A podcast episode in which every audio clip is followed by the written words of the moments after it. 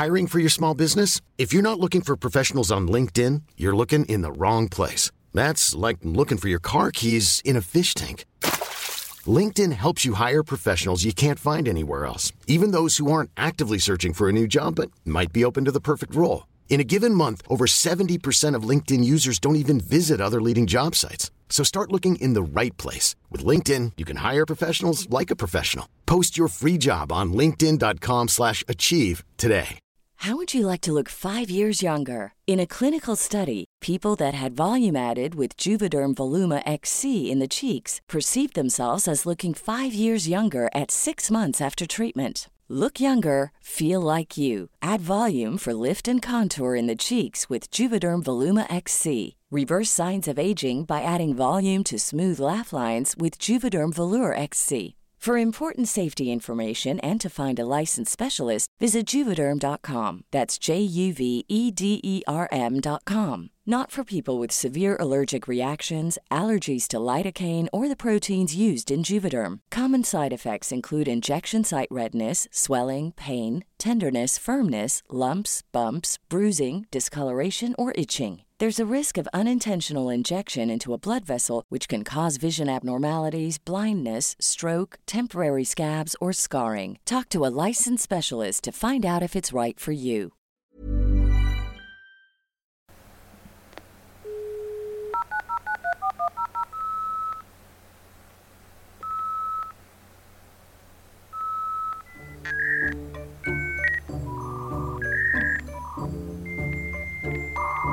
Not the COVID cast. This is the creep dive. And we are Welcome here to back. distract you with hideous stories that are far worse than anyone's reality, we promise. Yay. It's great to be That is here. our that is Uh, our cell line for this that couple is of our weeks. It's cell like, line. let us remind you that the world has always been fucked. And it could always be worse. Always. Except if you're currently literally on fire. In that case, you might have won. Um, I want to say thanks to the people getting in touch, like Emer Brown and loads of other names that aren't just they're just not springing to mind. But lots of people have been sending lovely thank you messages saying thanks for keeping on creeping on because apara we're helping people and their heads and their anxiety at yeah, the we time, got so at the moment. many lovely messages this week. Um, a lot from people who were, were working in the health uh, sector as well, saying that um, it's really stressful out there, and being reminded of how stressed other people are through our creepy stories helps. and I suppose because we just have this bit of corner of a internet, we'd say a big thank you to everyone who's doing frontline work at the moment. Like, thanks a million to the postmen who are still delivering post because mm. I Virtual suck offs to each and every one of them. virtual. Yeah, here mm-hmm. we go. Let's all just mm. do a quick. In close. Thank you. There you go, It's a thank guys. you That's a little us fluffer from us to you. You're doing. I don't know why I singled out the postman because I ordered some fairly non-essential items and I'd really like to receive them. It's just you know, Look, it's all about centering people's yourself. people in have the different pandemic. levels. People have different levels of essential items. Exactly. And that's And a- fair. anyone who's self-isolating with small children know that Bluetooth headphones are actually probably Are an essential. completely and utterly essential. I'll Um, back you up on that one. Thank you. yeah, as is all the, a lot of people reaching out to me. I feel like this is this is my time in the sun. So many people are reaching out to me for crafting ideas and bread recipes, and I have been waiting for this moment for 30 years. You're like, uh, you know, those um, the kind of the preppers, like the Yeah, the end of days preppers. You but were a prepper for years. yeah, yeah. getting ready just for by this. being my natural uncool self, and now it's flipped, and all of a sudden, all the great things I've been practicing at home alone all the time, people are suddenly interested in. You are Daddy- right bang on trend. Finally, it Everyone only took the go. two decades. I had a bopping group chat about embroidery last night. I've seen people looking for crochet patterns. Been talking to people about fresh yeast. Oh, I'm just Oh God, I can't believe we're we're only like we're only over a week into this, and already I'm cool. you're cool. Je- It's only a matter of time, Sophie. She's waited long enough. Jen, you know that you and I peaked in 1997. Absolutely true. Look, it's a rare person who is cool at 13, and it was Jen O'Dwyer. And Yeah, it me, was me. just by Maximum. association. I just rode your coattails. That's totally right. Yeah. I really did peak at 13. But like, it's a real intense But like gift. mentally, you haven't developed much further, so you must No. be still. She's still peaking. You're still still, on rotten.com. living my own person. No, we're creating our own rotten.com now. I'm Very living my ultimate fantasy. Um, speaking of, does anyone have any creeps? Loads. Excellent. I have a very small one. Oh. Um, it's just as it's an interesting kind of factoid that I learned this week. Um, so do you ever see those videos on YouTube or Facebook or Instagram by five minute crafts? Yes. And they're like ridiculous Nonsense. life hacks and shit, and like oh, yeah. they're awful, right? The worst. But the company who owns Five Minute Crafts is a publishing company called The Soul Publishing. It's actually the third most, last year was the third most profitable media entertainment company in the world, just outranked by Disney and Warner. Hang It on. has something like Fa- Five Minutes Crafts is like the fifth most popular channel on all of YouTube. I have some facts here for you. It um it is basically like uh they have they have like already they've amassed like 2.6 billion hits across their different channels um they've something like 1500 different facebook pages it's just one of these like content farms right Yeah. um but Do they basi- have like a porn arm, cast Because that could be how they're doing it. You know? no no no no a like five minute come tra- Yeah. crafting. no like their money their money is coming from these ridiculous craft quick videos so if anyone's not familiar with them they're basically like 30 second videos um that were they're, they're square and they like sometimes they make foods they like microwavable cupcakes all that kind of shit Oh, yeah. it's like, like the. make your- Turn your uh, there was a there was a brilliant one of uh, it was an underwear turning your underwear into different uh, items of clothing, and I think she got down to to uh, having a pair of knickers and like y- t- using the wrist or the waistband of the knickers as like a, a decorative arm. Yeah like I they do was insane things Stupid. There's this one that I watched today in research, and it was like basically putting butter on your runners and putting them in the freezer will magically get the creases out of the leather. Like just stuff that does not work. Anyway, so for the last couple of months, because their because their um content am I frozen? No, am I still here? No, uh, because their their content is so outrageous, it really pisses off people like actual creators on YouTube and um proper kind of short form content makers. So there's this, you know, rise of people calling out these videos and like challenging them and trying to do them and recreate them and showing how shit they are. And they're just a very entertaining to watch. and then sometimes they offer an alternative to how you actually would solve the problem that pro- they're proposing in the original video. But anyway, I got really invested in these like calling out videos because they, they were just good crack. And they sound way better than the original. they're so good. Highly recommend. There's one woman, an Australian woman, who is like a personal vendetta against five minute crafts called Ann Ann Reardon is her name, and it's called How to Cook That was her original channel, and she just calls them out there. Absolutely brilliant. Anyway, oh, Ann, I love. I have so much time for people who are ready to really go the distance Like, with a petty really- grievance. Take it down, right? So like these the guys who own Five Minute Crafts, they also own something called the Bright Side, One Two Three Go, uh, Seven Second Riddles. Like you'd start recognizing all their little things, right? Um. 50 Facebook pages, over 100 YouTube channels, 2,700 videos produced every month. They're producing content in 18 different languages, all the same kind of fucking shite, right? Turns out turns these guys are a big massive russian content factory operating out of the Ukraine, run by two Ru- Russian nationals. Um, sorry, operating out of Cyprus, not the Ukraine. Um, they've U.S. operations in in a shared office in New York. Uh, they're making fucking tens of millions of dollars every year. But other than these craft videos, these five minute crafts, they've started running these mad political videos across their channels about how Russia is going to take over the world and by how in 2099, you know, America's not going to exist. Um, So they're going to change their. They're going to ultimately use this incredibly big platform for political. Kind of like they're just Or were they through the success of five minute crafts? Were they like, okay, so the general population is way stupider than we thought. yeah, yeah, yeah. We're Let's just gonna switch to these political propaganda. Yeah. and capitalize Yeah. on these stupos. That's my new Why word for But they stupid. basically, what we learned with my history special topic, Cambridge Analytica, Oh yeah. was that once you have a once you have a platform, once you have um, like if you think of a Facebook page as your kind of uh, vehicle, right?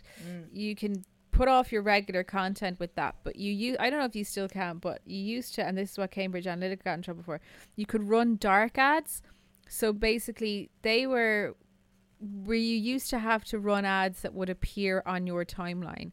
You can now go into the back end, or you used to be able to go into the back end of Facebook into the ads manager and run an ad that would um, appear in sponsored post positions from your page, but not necessarily appear in your timeline to your followers. So it didn't Ah. really have to be connected.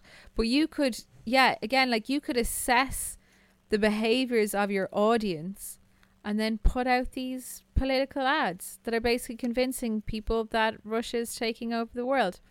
I just thought It is It just was- so sinister to exploit craft. absolutely to exploit craft to show that the world has a great interest in crafting, but then and to like pull the rug out from under you. a susceptibility Pull to believe this massive. directly out. Those um, crafty fuckers. Yeah, so like Russia there's, again.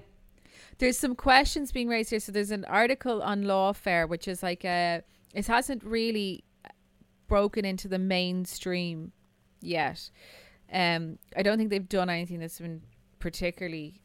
They haven't been connected to anything. They haven't been connected to anything as bad as Cambridge Analytica yet.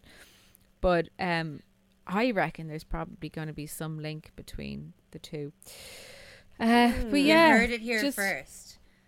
There you go. on, There's uh, just something Cassie interesting. Delaney's ca- craft info wars. It is true. It's like Uh, the crafting is sort of like, what's the word for when you're sort of um, you're uh, one of those pedos and you're trying to get a kid on side. Grooming. yes. Grooming. So gr- crafting is a kind of a grooming method. Mm. for Yeah. Kind of women in their thirties, late twenties to mid thirties, and but it's yeah, but it's the kind of it's the short form, jaunty music, light content. It's the same way that like Cambridge Safe. Analytica got people with the personality quiz, Mm. whereas these are like the, you know, very very quick. They used to be 15 second kind of pieces, like Tasty. This is the Yeah. format of Yeah. Tasty videos. yeah. Um. This- so they kind of take what's exactly- popular and exploit it.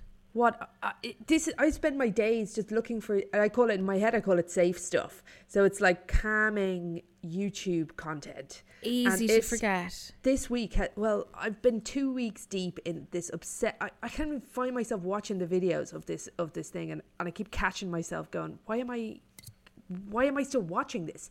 So what it is is, and then I and then I found myself on Tattle. You know that website Yes. Yeah.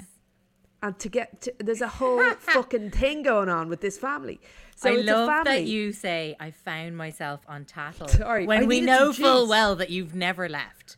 You went there some years ago, and I'm one of that is where you members. dwell. It's true. It's true. I'm just a moderator. I'm a mod for Tattle. so, uh, uh, so anyway, I was watching them and I was like, okay, this. I initially thought you mentioned this to me, Sophie, a while ago. A family of ten children. Iceland. They're in Ti- Iceland. yeah, is Tisacardies. Get the fuck out of here, right? So this has been served up heavily to me. It's and every day I'm on my phone. The same one of their videos is served up every single day to me. It's a really like persistent camp. Whatever it is, I'm in their catchment. Yeah. So anyway, I was like. w- So anyway, I'd never gone looking, but I was watching it, saying, "Oh, so so." I remember Sophie telling me about this family, and Oh, uh, I know what you're about to have discovered. from the beginning. okay, go so on. Here's the family: they lure mother you in. and father. A father seems a little bit older, looks a bit strange, always Kinda in the grey background of waist length videos. hair. Kind of Yeah. a younger Oh. Gandalf, maybe Gandalf in his fifties. Yeah. So you're like, just give me a look at that guy, but they keep sort of he, he- like swiping away from him at speed. So you're like, Oh, yeah. what are you trying to hide? Is he been holding them captive? Well, they have ten children, so it's possible. But she is Like the, kids are so aged from like toddler Nine months old to, to a 20. man. There's a man child who's just always on the edge of these videos. And Let me tell you more. they all dress alike. That's important. So she only There's a she you- uniform. she will tell you there's a like CV she does for each of her children. So she sits one at a time down with her, and they have a whole video each, and it's like what they're good at, their favorite color, all this bullshit. So the children all have long hair. They're not allowed wear color, which is kind of funny. but- Oh. so it's it's white t-shirt, blue jeans. There's some. Pink I would for the fit in really babies. well. You look the part. Some pink for the girl. They are currently in this kind of amazing. Your modern hair is too in dark. Reykjavik. Oh, are they all blonde? yeah, they're they're, all all blondes. scandies. Mm. Oh, And they get Hitler's wet sadly- dream kind of. Oh, massively. Oh, but wait. But he wouldn't like. just oh yeah. wait. Okay, go on, Jen. So she must have started. She the eldest is twenty. He's moved out. He got married Mm. At he? eighteen. Who has a separate YouTube uh, channel? They're like they're they're good looking family. So ah, um, but there's something off though. Well, that's what everyone was saying on the Tattle group. So I was finding myself watching more. And then I was watching, they're all vegans. And I was like, all right, that kind of fits the branding. Uh, they have a lot of instruments. Uh, the house is very, uh, very minimal. So I was like, what's going on here? Where's all the fucking stuff? I have a small family and maximum shit. So anyway, uh, where was I? Oh yeah, so your oldest is twenty, youngest nine months old, and she must have started having babies, from my calculation, in her early twenties, maybe nineteen, with the same guy, her husband, Paul. So everything, they're in it, they spend some time. She's Australian, then they move to Finland, which is where they are now. They speak Finnish and English, which makes for this kind of whatever clicky English accent. It's just so. It's like, uh, what's that guy out of Lord of the Rings with the ears? Don't know. Um, elfin kind of vibes, and it's kind of sing song, calming, but it feels so contrived, and it is. It's all of these videos arrived onto the same YouTube channel with this high production values, uh, lovely kind of f- lovely considered edits. It's all of a very high spec. They all arrived onto the channel at the same time, though. So it Weird. feel it's not exactly- a vlog. Like No, it's I- I pretending to be. I believe that she did have some sort of blog before, but nobody on my tattle uh, forum could work out w- like where it kind of began. It all just appeared to arrive in one spot. All the kids have iPhones, uh, iPads. They all are online and seemingly tech savvy. They're all homeschooled as well. Uh, so I was like, what the fuck is this? I'm totally intrigued. I need to know more. So I got onto Tattle and I'm getting a bit of background and then I'm reading like, oh, uh, so the family are are not well off. They're renting this house, right?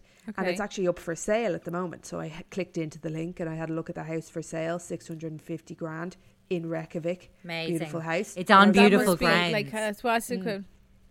It's on a lake and everything. They have loads of land and all this stuff. So Ideal. Yeah, but but desperately worry. I mean, they have a lot of children now for, for to be renting a home, and your man Paul seems to be around a lot. So I don't know, and she's doing the homes. I don't know. I was trying to like, who, where's the money coming in? Have you not But, seen uh, any of the um, episodes where they're in the van, Jen? The travel. They don't was- live in a van. Mm, no, they went on holidays. Okay, yeah. But she, uh, so what was I going to say? That's some of the most stressful content that's on the internet. Is them on deal the with that. holiday with all, like ten kids in a um, you know, Van. in a caravan.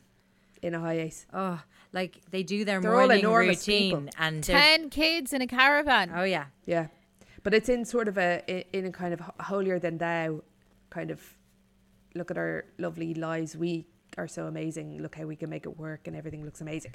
So I was like, how, they, then I started think, thinking, oh, I bet you social welfare is fucking amazing in Finland, and it is. So with that many kids, you're you're raking in quite a lot of money a month. So that's kind of seemingly that would be very beneficial. And considering you're sort of seeing their type of lifestyle, you're like, well, they're not blowing it on yeah. massive Uh, raking in. Now they've got their, they've got a fair bit of work on Fuckload their hands children. with kids. Yeah. Yeah. So it seems that Paul um, seems the dad seems to be losing his sight if it's not gone totally. But no. then we got into I got. One of the tattle people got very in depth into Paul. So Paul's mother is a kind of traveling holy woman, sort of um, kind of you know traveling around the place and for the church Yeah.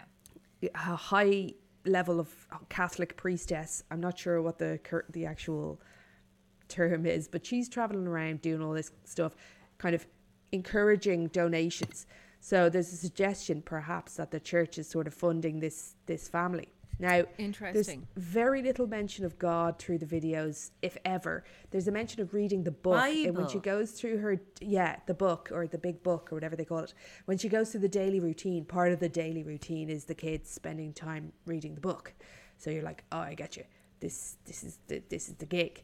But again you're like what the fuck? So anyway paul the dad's mother the grandmother um high priestess of traveling catholicism floating around the place doing all the churchy business uh hoovering in loads of cash for it and I was like, yeah, whatever, you know, they're just doing their thing. They don't need to tell us what they believe. I'm just here watching the white t shirt brigade flop around in front of me for no Sin- fucking reason. Enjoying the minimalism.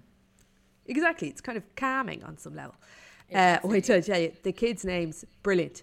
There's King James. We got a Nefertiti. Wait now, we got a Jerusalem. We've got a Shakespeare. I mean, they're really. I mean, I guess there's a lot of kids. Like you're going to run out of names eventually. So henceforth, all of these kind of names. King James, I thought one of the best. Cleopatra.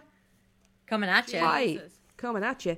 Uh, all genuine names, but all kind of things that you're like, that's a lot to live up to. Nefertiti. The. Nefertiti was like the most beautiful woman in the world, wasn't she? I think so. I do believe. And then High, close set high. second was Cleopatra. Yeah. So everyone was kind of like, okay, fine, whatever. They're just doing their thing until some absolute, like, I don't know, this person was going through their videos like you wouldn't believe to find this. But then I myself went back through the same video and found the thing and then was like, actually, this is pretty obvious.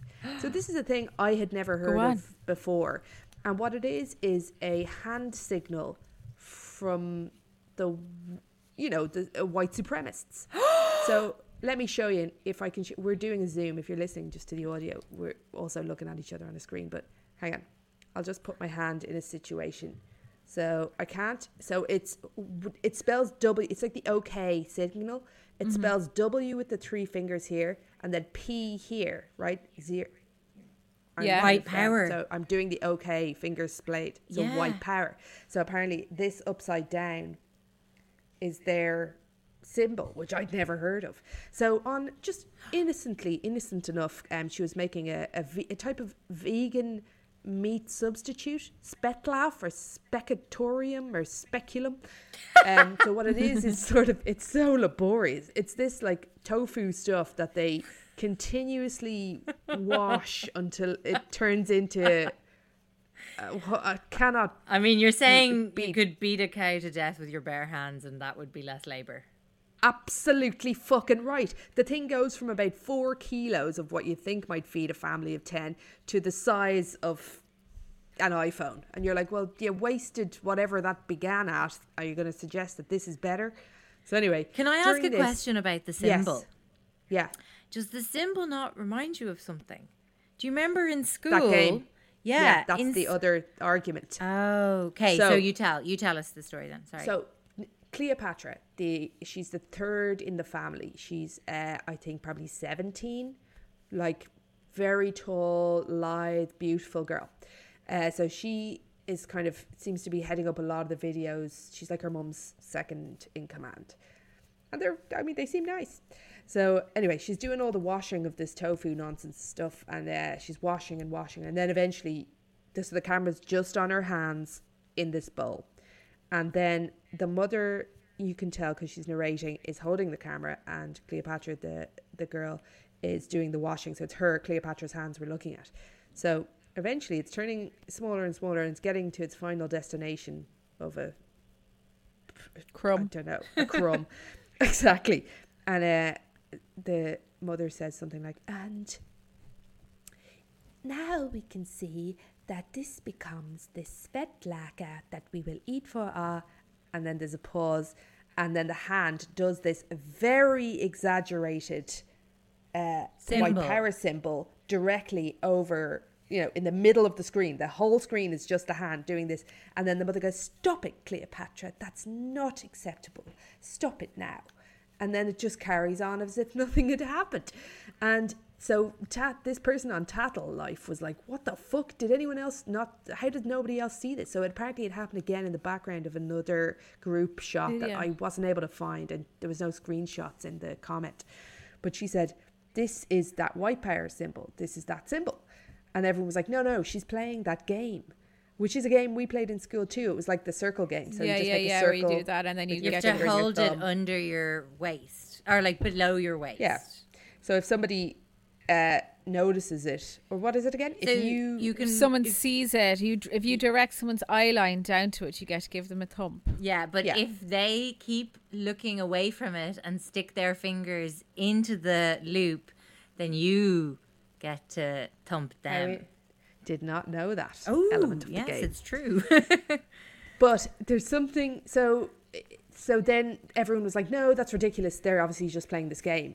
But when you look at the footage, it is so exaggerated and so perfectly fingers sp- splayed. Like the circle game, in my mind, is just about the circle. Yeah. creating the circle with your thumb and your Yeah. whatever finger that is. There's no there's no mention of the three finger splay after that. Yeah. So, So, hold um, on, what are they called again? Is it Tanya Lic- Licciardo. have you gotten it up? Cardio Yes, that's it. Yeah. Then they were just they were in Ireland recently. Get the fuck out of here! Why are you They saying were in that? four months ago. They have a video called Ewoks in Ireland. Why do they call themselves Ewoks?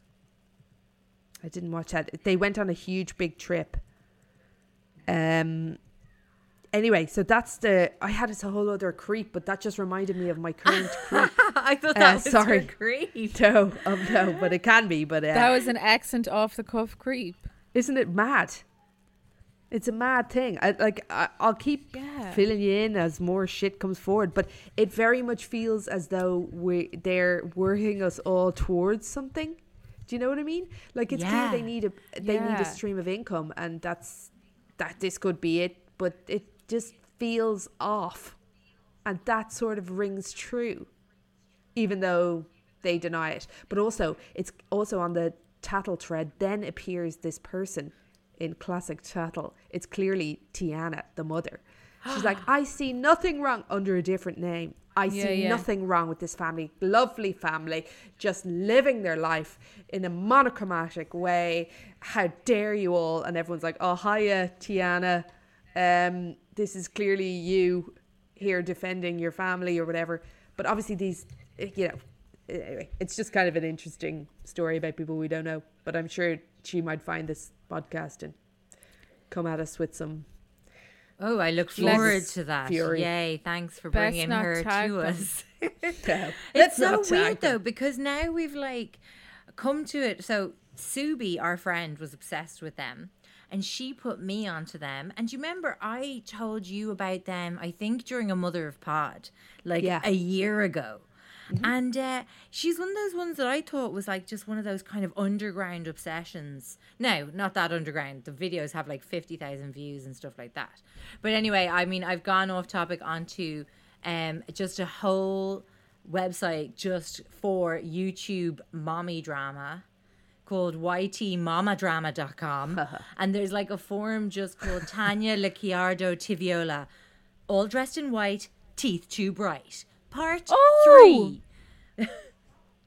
so like Oh my God, obviously cutting. the deep diving into this family is like not unique to just us like they just seem to No, but, invite like, in there's obsession something and there's something about them pure culty about them. Like it, it's it's okay. I'm calling it now. It's going to emerge. Not all ten children of those are hers.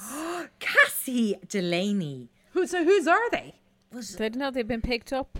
They've been picked up from somewhere. I need to. I need to see a full Trafficked. family. or Exactly. oh, I thought you were kind of suggesting they were kind of like you know just like making people with their own people Maybe. sorry why do I always have to make it even more hateful um Just you go to the incest straight away. yeah Um, I can't hear anybody.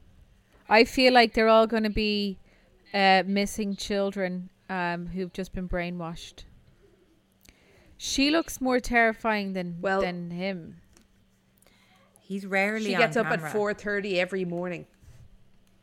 with 10 kids I'd say yeah That's not. That's like against her will. The suggestion that she's sort of doing it Yeah. as a decision that she's made for her life, but in a way she has. Sure, I was exhausted watching the morning routine video. Like, I couldn't watch it. and like, Too intense. Oh yeah, and when they did the morning routine video in the camper van, I was just like, ah, ah, this There's is like this- if they if they had if you had two screens and one was playing Inception and one was playing Interstellar.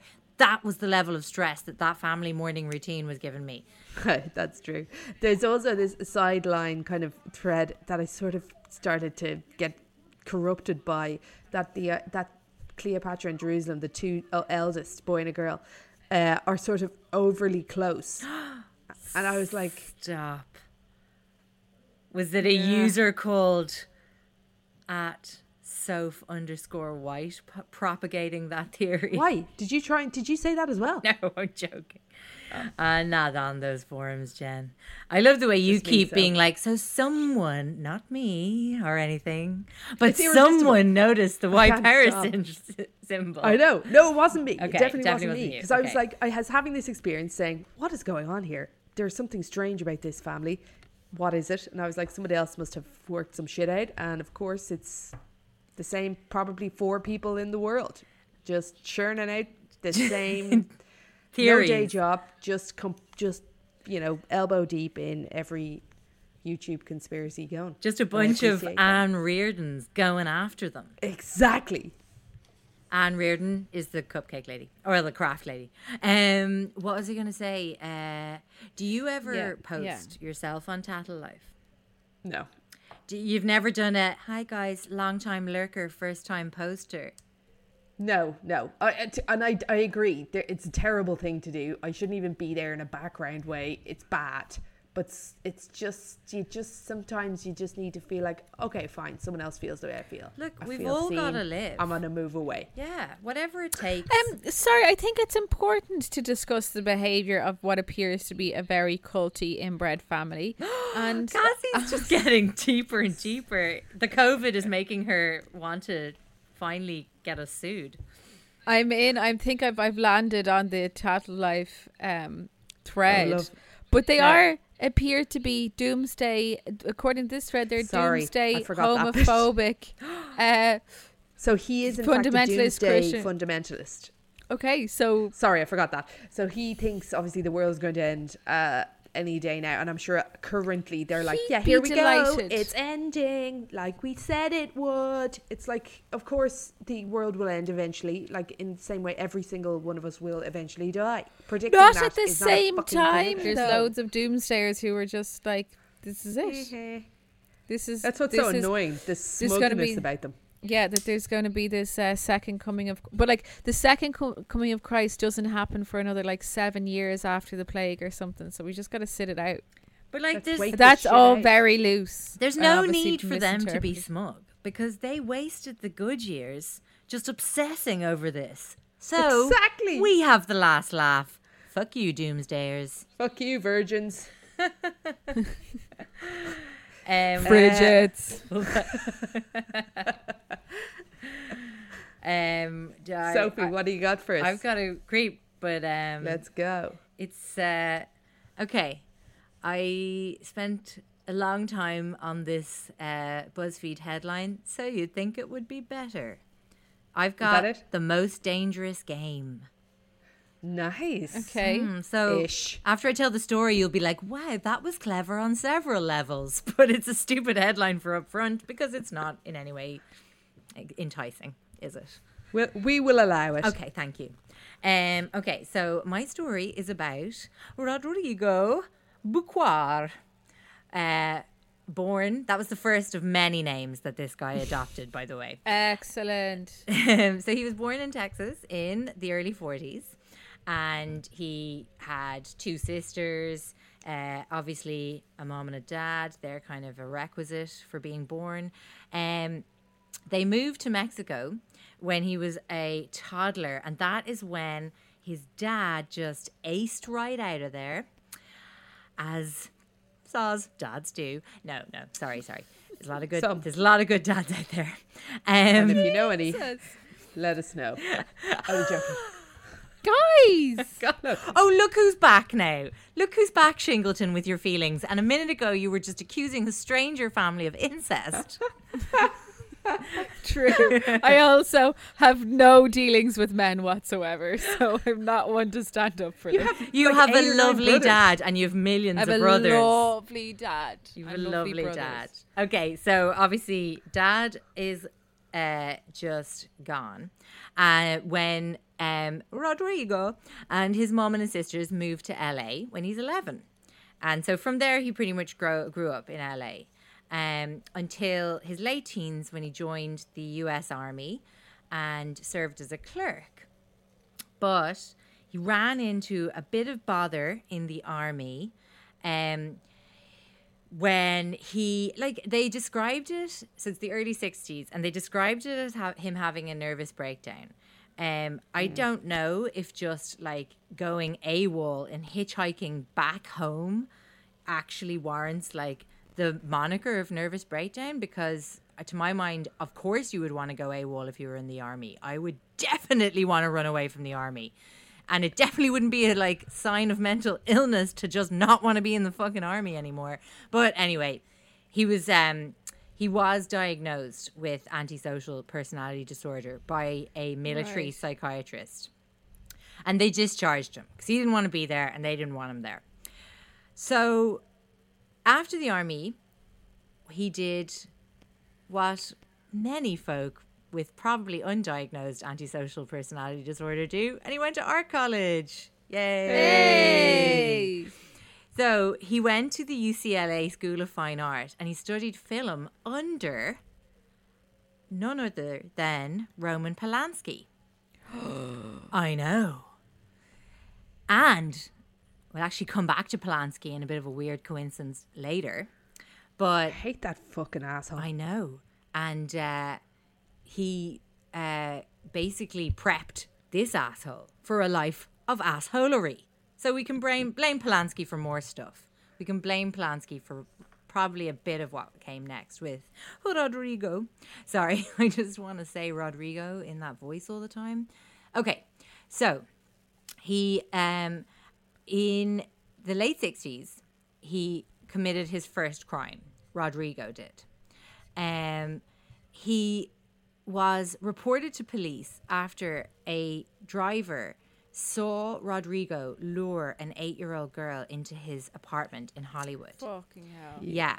Thankfully, the, the police were alerted and the girl was found alive, but she had been savagely beaten and he had raped her. Jesus fucking Christ. And he had Oh, fled. God. now, they had like an ID on him and an arrest warrant.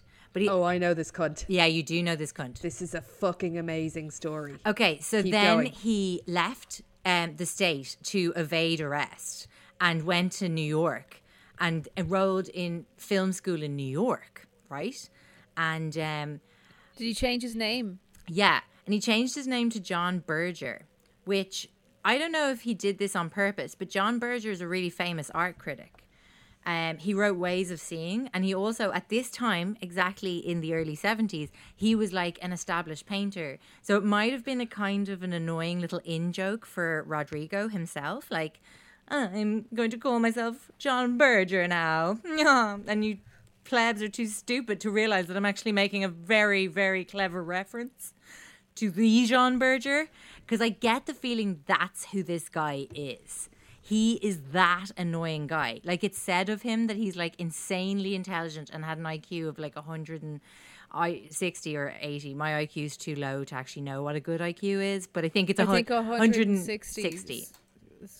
good. He'd be that guy that like you just start talking to him at a party and he'd be like, I have genius level IQ. You know that guy? Oh, book smart people. Definitely. Like, I think I definitely feel like I know him especially well for having gone to art college. I can see him at a house party, right? And he's wearing a velvet smoking jacket and he has just a dog eared copy of Camus sticking out of his pocket. And We know that guy. yeah, and like you're like hi, and he's like, oh hi, you want to? See, are you are you looking at my book? And no, I actually wasn't looking at your book at all. Uh, it's Camus. You know, he's just dying to tell you about Camus. Anyway, so this is like three years after attacking the little girl, right? He gets a job at an art camp for children. Beautiful. I know, fucking hell. Um, using a slightly different name. Uh, he's changed his name now to John Berger. Um, Sex and the City fans will remember John Berger as definitively the worst of Carrie's boyfriends. If you don't include the Russian. That's a quite a niche reference. I just wanted to get it said that John Berger was the worst of Carrie's boyfriends, hands down. Okay, so um, we are so it's the early 70s this is separately over in new york so uh, john berger aka rodrigo um, is up in new hampshire but down in manhattan a 23 year old flight attendant is found strangled murdered and horrible things in her apartment. Okay? So just put that over your ear because her murder doesn't get solved until 40 years later in 2011 Jesus. but so they by this time, right, the FBI have put your man Rodrigo, John Berger, John Berger, whatever you want to call him, onto the list of FBI's most wanted fugitives off the back of Right. his rape of the little girl. And they obviously had a picture of him from his driving license or something like that because a couple of months after he was put on the 10 most wanted list, two little girls from the art camp saw his picture on the FBI's 10 most wanted list in the local post office and like mentioned it to somebody at the camp. Very good. Thank you. Well done, little girls. So now they've got his real name, which is not Rodrigo, but Rodney. Rodney Alcala is what he's going to be now from here on in the story, okay? Okay. And he was extradited back to Canada and um, they put on a trial for the poor little girl who had been raped three years before. Um, but unfortunately, her entire family had relocated to Mexico and they didn't want to come back because they were just like, fuck no, we're not dragging her back after all the trauma she's been through. And uh, so they were unable to convict him of the, all the charges they wanted to convict him of, but they did manage to get him to plead guilty to a lesser charge of assault. So, naturally, after all that, he served just 17 fucking months and was released uh, under this program that was really popular at the time that allowed offenders to be released early if they demonstrated that they had been rehabilitated in some way. So, I presume Rodney had taken up crafting and had Or gardening. or gardening. Stop trying to untarnish your little area of the internet. He was crafting, we know it.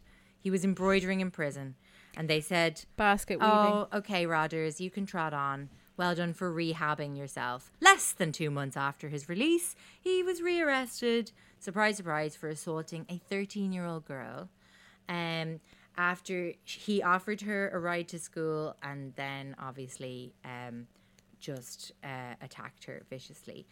Didn't he lure them in that comes With- later. But Oh, yeah, right. Okay. Yeah. I he he didn't with that one. Okay. But anyway, he was again under the same stupid program of demonstrate your rehabilitation. He was paroled for just after two years. So anyway, after Rodney's second release, um, his parole officer, um, was like, "Yeah, sure, of course you can travel to New York City, Rodney." And uh, so Rodney went to New York for a quick little spell while he was there. Killed a woman called Ellen Jane Hover. who- Jesus. I know, only twenty three, and randomly the goddaughter of Dean Martin and Sammy Davis Jr. What? Um, totally weird, yeah. And like she was found um on the grounds of the Rockefeller estate. Um, so just so so random. So like I don't know, like celebrity adjacent. yeah. And actually, this is a bit of a theme with Rodney. So, after he came back to LA from his quick murder holiday, um, and undetected, like she was found, but he was gone, and there wasn't a scrap of connecting evidence or anything. Nobody connected it to him. He was. We're now in like 1978, and he was back in LA, and he was working for the LA Times, and at the time, the Hillside Stranglers, you know those two fucks, um, who were like cousins and going around killing women, um, at the time um, were kind of operating like they were in the middle of a killing spree.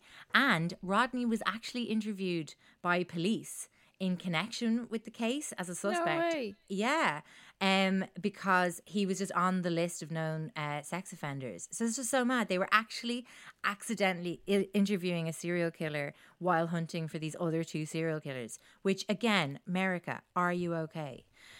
Um, so this is when what you were talking about, Jen, his photography started to become a big part of his MO. So he.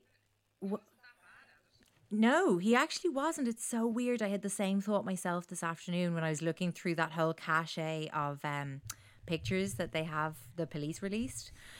Basically, he went around approaching hundreds of young men and women um, and saying he was a prote- professional um, fashion photographer and asking if he could photograph them for his portfolio. And at the time, one of his co-workers at the Los Angeles Times, um, he he remembered Rodney like showing him the portfolio and being like, "What do you think of my work?" I went to art college. Did you know this is a copy of Camus in my pocket? And uh, um, I'm super yeah. intelligent. I'm super. Did I mention that I have the IQ of 160? It's genius level. Um, and so the colleague was like, so it was actually really weird because um, lots of the girls were naked and posed in like sexually explicit poses. And when he asked Rodders why he took the photos, he had said their mums asked him to.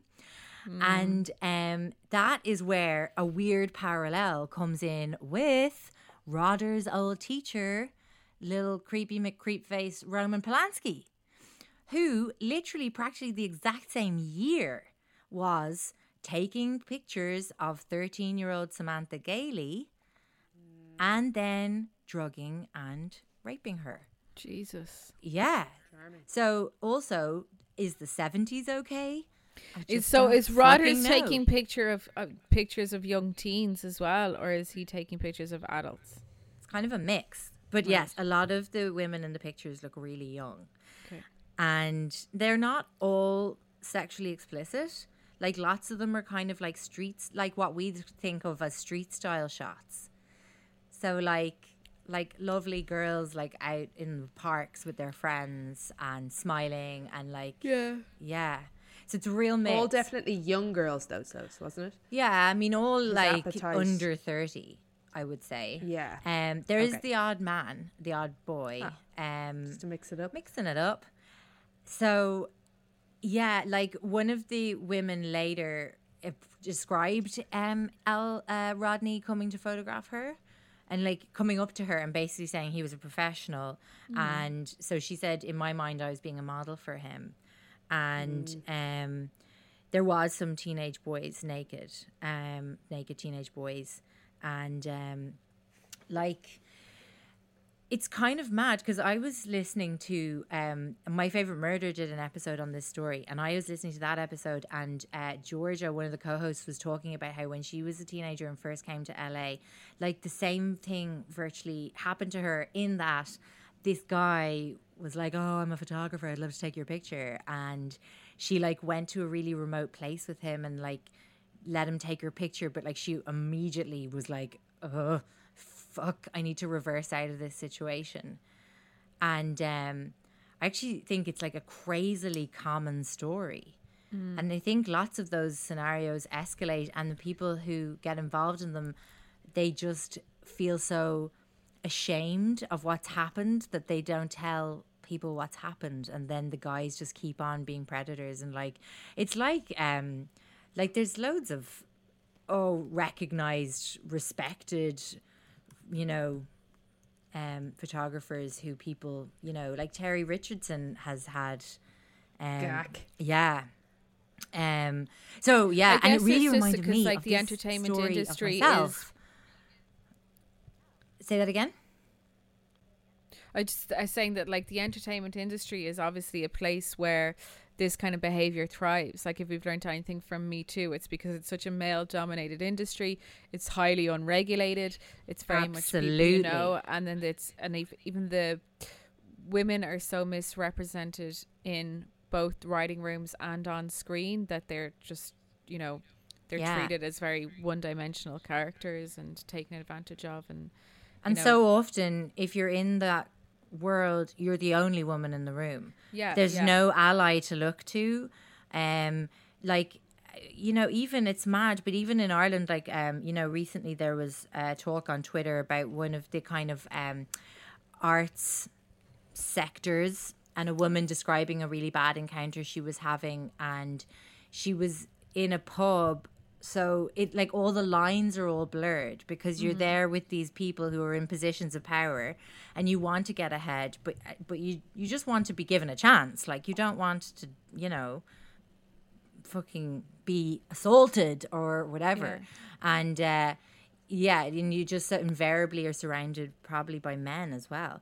What it really made me think about uh, as well was like when i was like 19 i was in paris and um i remember just answering this ad for a life drawing model.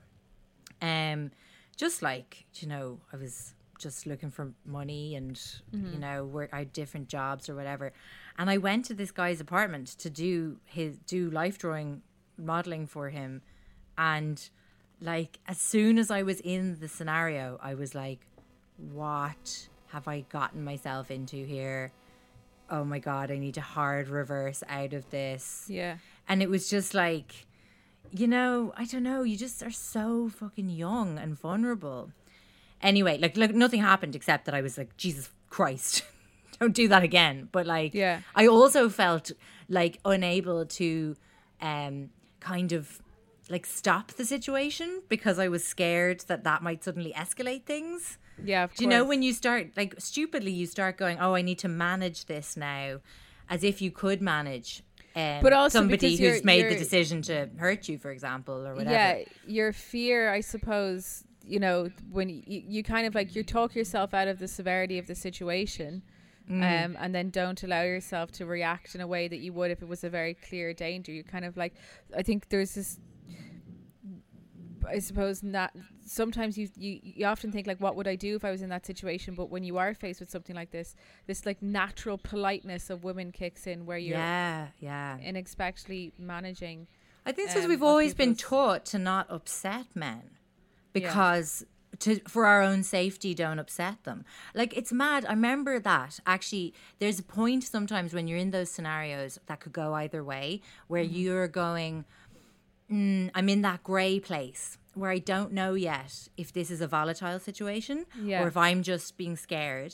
And so like say i remember once actually funny enough that same summer um, being followed and being walking and being like i'm certain this man's following me but i'm not totally sure. And being afraid to start running because i was afraid that would tip it over into being the scary situation. So i was kind of half going oh no i don't think i should run. Maybe that would like that'll set him off And uh, I'd say about the time that thought was going through my head, he'd fucking come right up behind me and walloped me in the head and pushed me against a wall. And like, that was the end. The fucking thing was then happening.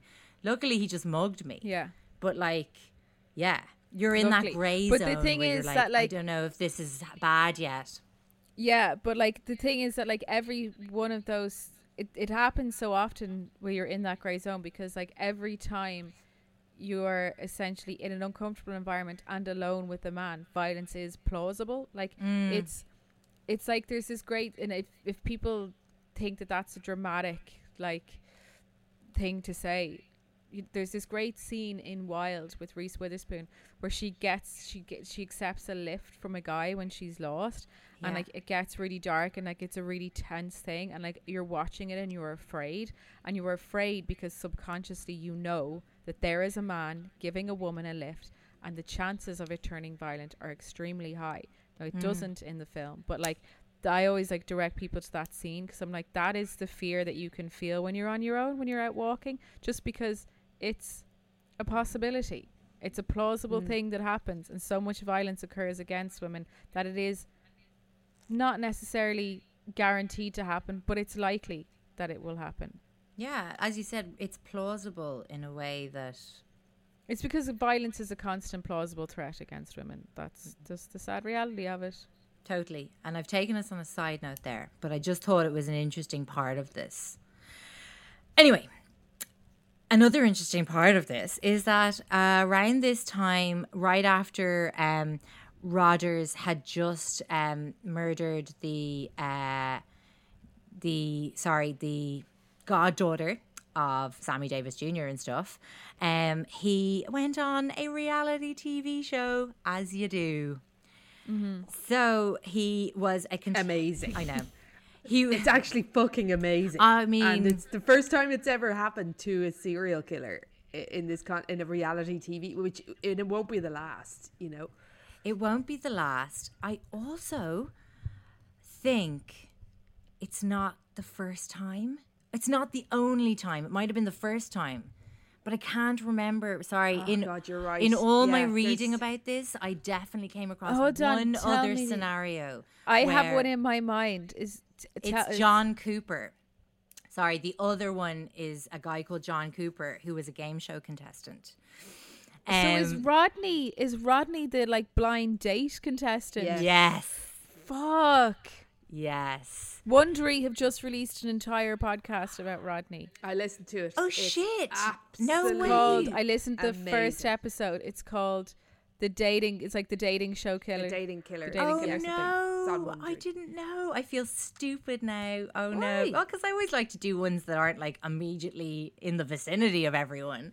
I oh don't- it well. doesn't matter. Oh sorry. Oh well. Anyway, I'm sure it'd be a really good full deep dive. But anyway, he was on this uh, game show. So this is called the dating game in America. It's the blind date in. It's Cilla Black. Like that was the franchise, and um, it's all like it's the three you know, bachelors and the bachelorette and the partition wall, exactly as we remember with Cilla Black. And it's Yeah. all like innuendos. They love like a real off color double entendre.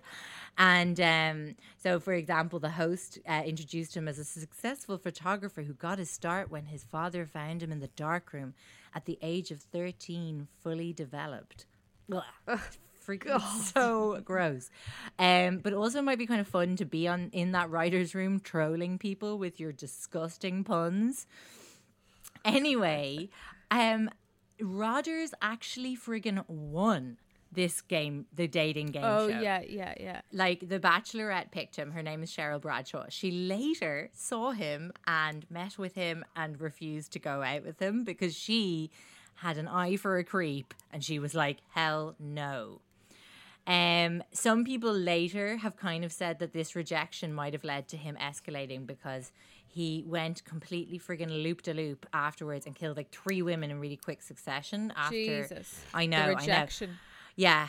Also, random side creep that I really enjoyed. The dating game franchise was created by a guy called Chuck Barris.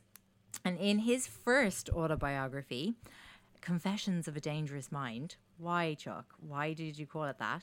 Um, he claimed. Yeah. Why did he call Well, it that? possibly because of this. So he claimed that the dating game was a cover for his CIA activities and um, that the dating game was promoted by the CIA. However, his second memoir, um, The Game Show King, A Confession, um, makes no mention of the CIA, CIA and also the CIA were just like, um, no. they never worked for them in any capacity, but I just loved it was such a crazy um, reach. Um, anyway, after this, he, as I said, went on to kill um, three more women, um, one of whom was a 12 year old girl. Um, she was, um, she was, sorry, found in the Los Angeles foothills. So in their investigation of that, they um, found out that like lots of people had seen a guy approaching people at the beach asking to take their pictures, and she had just left the beach and she'd been on her way to ballet when she was um, taken.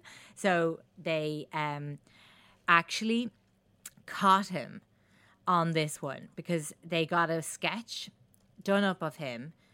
Um, Rogers' parole officer finally comes good after he let him go on the little murder holiday. He actually recognized him in this police sketch and um, fingered him for the police. Sorry, little dating game pun there. And um, so they did a search of um, Rodder's house and his mum's house, and they found a receipt for a storage unit that was up in Seattle. So remember, they're in LA. And so they went to the storage unit and they found earrings belonging to the little 12 year old girl. Yikes. So brilliant, except then they proceeded to balls up two trials in quick succession. So irritating. So he was tried and convicted and sentenced to death. The first um, uh, trial, they uh, ballsed up because they had something to do with not telling the jurors about his previous sex convictions properly. So they literally just had to like th- start again and throw the whole thing out. And that was in 1980, and they didn't get him back into court until 1986. Now, he was in prison um, for that duration. Okay. But still, they just were really, they were really wanking things up a lot. And the second time, um, they convicted him again, sentenced him to death, and again, the second conviction was nullified for the stupidest goddamn reason ever, which is basically that some witness um, wasn't allowed to support Rodney's contention that the guy who had found the little girl's body had been, according to Rodney, hypnotized by police. So it's just like what? Anyway, um, they it then took forever to get the third trial together, um, as in like nearly twenty years. Fucking hell. Yeah, but so Was he in was in now all that he time? was in prison, but they were um they were at least because of this huge long like two decade gap they actually were able to match more crimes and murders to rodney because of the um, advent of like dna analysis and um, so they were able to prove that um, your one the heiress uh, the Sammy Davis Jr.'s goddaughter was one of his victims. Another woman who was like a New York runaway was a victim who was found in LA in the late 70s. They were now suddenly piecing together loads of different people. They thought one of the victims of the Hillside Stranglers was actually one of Rodney's. Again, oh my God, is America actually okay? Um, they, so they actually attached like about five more victims to him in that time. So I suppose in a way it was kind of good because they actually were getting justice for some of these people And and, closure for their families. Yeah. And also, you see, what they'd also found in the storage unit was a huge, huge cache of like a, over a thousand photographs just of people, just like women, woman after woman after woman. So they started to look for cold cases among these photographs to see if he had photographed somebody, murdered them, and it had just been a, like it had gone into the records as a missing person or something like that. So they actually started to find people through that as well. So anyway, you know that Rodney is just the fucking worst.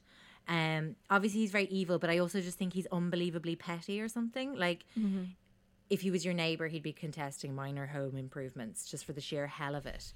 So he spent all his time in prison doing like the most irritating things. For example, self publishing a memoir called You the Jury, in which he claimed innocence in the murder of the little girl who had originally got him in the first trial, Robin Samsoe, and also fingering a different suspect. Um, he also sued the California penal system for a slip and fall incident, which is so him. Like I can just So it's so him. I can just picture him being like, "It is the floor. Excuse me, excuse me. The floor was damp." and I slipped and had a fall. Um, he also sued them for refusing to provide him with a low fat diet. anyway, finally, they get the third trial underway only in 2003, which is insane. Jesus. And they started getting it underway in 2003, didn't actually get the trial going until 2010. Fucking But hell. like, I do kind of feel like fair play to the prosecution and and all the people who are just working on getting this guy because it means something, I suppose. Even though he's in prison and he's rotting away and filing little petty civil suits and things, it means something, I think, to get his, you know, justice for the victims and stuff like that. Yeah, totally. So, obviously, because he's just that guy, in his third trial, Rodgers decides to represent himself. I'll be Classic. just Ted style, Bundy style. I'll be my own attorney. If there's ever a movie about him, Jim Carrey will obviously play ah, him. He oh just oh my seems God. like that kind of guy. Cassie, you are so on the money with that because during the third trial, this is a very Jim Carrey thing, uh, Rodney cross examined himself, playing the role of both interrogator and witness, including a voice change. Absolutely gas. So Yeah. he was doing a kind of deeper than normal voice for the interrogator, and he'd be like, Mr. Alcala. And then he'd be like, Yes. to himself. And also, just because he really is such a dick, this went on for like five hours. Jesus. So he did the bizarre self questioning for five hours. Um, during his like closing arguments for for I just don't even know why he decided to show the jury a portion of his appearance on the dating game. Um, literally, I mean, he was trying to claim that it was to prove that the earrings that they had found belonging to the little girl victim that, that they were actually his and that his one of his um, co-competitors on the dating game, who is this actor called Jed, um, he was like, Jed will remember I was wearing earrings um, when we were on the dating game, and Jed was brought into court and was like, No, I've, it was 1978. I'd never seen a man wearing an earring. Um, I don't know. He'd obviously led, led quite a sheltered life, Jed, but he did insist that I really would have noticed if you'd been wearing these earrings. I mean, they were dangly, and I suppose like they weren't like even if you're a man wearing earrings, they were like a very twelve-year-old girl set of earrings. So it was an insane assertion to make. Anyway, he made no actual effort to try and deny any of the other charges at all. I think he just tried to kind of like irritate the jury into believing him. Another mm. part of his closing argument was playing them a song by Arlo Guthrie, which really reminds me of a guy who I kind of saw briefly in college who played me songs. And he used to like watch me for reactions. And I kind of feel like almost everyone's possibly His nearly gone, yeah, nearly gone out with a guy like that in their lives. I Like- absolutely never. Well, Cassie, the guys you dated had something else going on. They did. They did. Anyway, finally, um, the finally the the trial came to an end, and the jury were like, uh, "Just please God, please God, get Rodney away from us. We'll find him guilty on all counts." Um, So yeah, like he was in prison anyway all the way along, but he was sentenced to death a third time in March 2010. Now he's actually still alive because obviously being sentenced to death is then a whole next process of that actually coming to pass. Yeah. But he's um he's still on death row and stuff. And um they said that like he was a sexual predator. They diagnosed him with some kind of like crazy sort of multi personality disorder that was like malignant narcissistic personality disorder with psychopathy and sexual sadism comorbidities. So that would make a great Tinder profile. Um, the legacy of the carnage kind of goes on because they put all uh, they put 120 of his photographs online um, after that conviction in 2010 and basically begged the public to go through them and see if they any of the women could be identified as additional um, victims. Uh, like 900 of the photographs were deemed unsuitable to be made public. And I've looked through the 120 that are online, and lots of them are closely cropped. So you can tell that they're trying to protect whatever else is happening in the picture. But as I said, loads of others are just people out and about, and but it's they're eerie. They're really freaky. Like looking through them, it was just there's something so horrible about knowing that like these people were even if they were okay even if they got away from him unscathed they were just in this proximity to this evil fucker you know Yeah, yeah. They even like in 2013 a family member um recognized a loved one from one of these pictures. It was of a woman called christine thornton and she was 28 when she went missing and her body um sorry she went missing in wyoming in the early 80s at the age of 28 and they found her like they saw the picture of her in 2013 and um they in the state of Wyoming tw- tried to have him extradited to stand trial but he was too ill to travel. But it's mad that even still like more people were being uncovered as victims Yeah. of his. Um so it's crazy they are still asking for people's help in identifying the people in those photographs, even if it's people coming forward to say that's me and I'm okay. Jesus. Yeah. But yeah, it's so mad. And so now apparently I can direct you right over to Wondery's podcast about this guy. But it is a wild ride.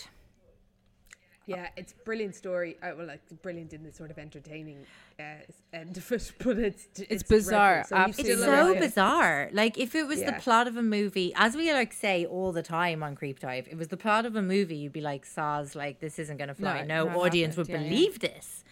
Um, it's totally crazy, and like the sheer, like I was about to say ballsiness, but that is so not it. Narcissism, actually. It's the sheer narcissism. narcissism of going on a game show when you're in the middle of a murder spree, like genuinely. Take Um, a fucking break. But I really, really do like the whole um Mr. Alcala. Yes. Mr. Alcala, where can you tell us where you were on the morning of September 13th? uh, mad though. Absolutely mad. I know. I know. Yeah. The Wondery podcast is called The Dating Game Killer. I'm pretty sure it just came out. It's it's uh it's thing. While you're over in Wondery checking out their podcast, everyone's talking about the Tiger King on Netflix. I haven't seen Oh it yeah, yet. I've only watched the first episode. I think we should hold it for our our live. See, I've also Convo. listened to the Wondery Joe Exotic podcast. Which Is was, there a man called Joe? Exotic? Uh, Sophie, I think did you not do the story for the creep dive? I don't think you did. Joe Exotic is is the Tiger King. He's a Oh, he's a keeper of large cats. Ooh. It's a, it's a it's a crazy story. Thank you for joining us. uh, Thank you for stories. Thank you so much. Um, join us on Yes. Thursday It's evenings. amazing. Thank you to our new patrons. We appreciate it. If you're not yet a patron and you're cooped up and you're on lockdown or you're self isolating, know that on Thursday evenings at half seven, we now go live on Zoom. It's exclusive to patrons, so if you're not a patron, sign up now and you'll get access to the videos of the previous ones and you'll get the link to join live.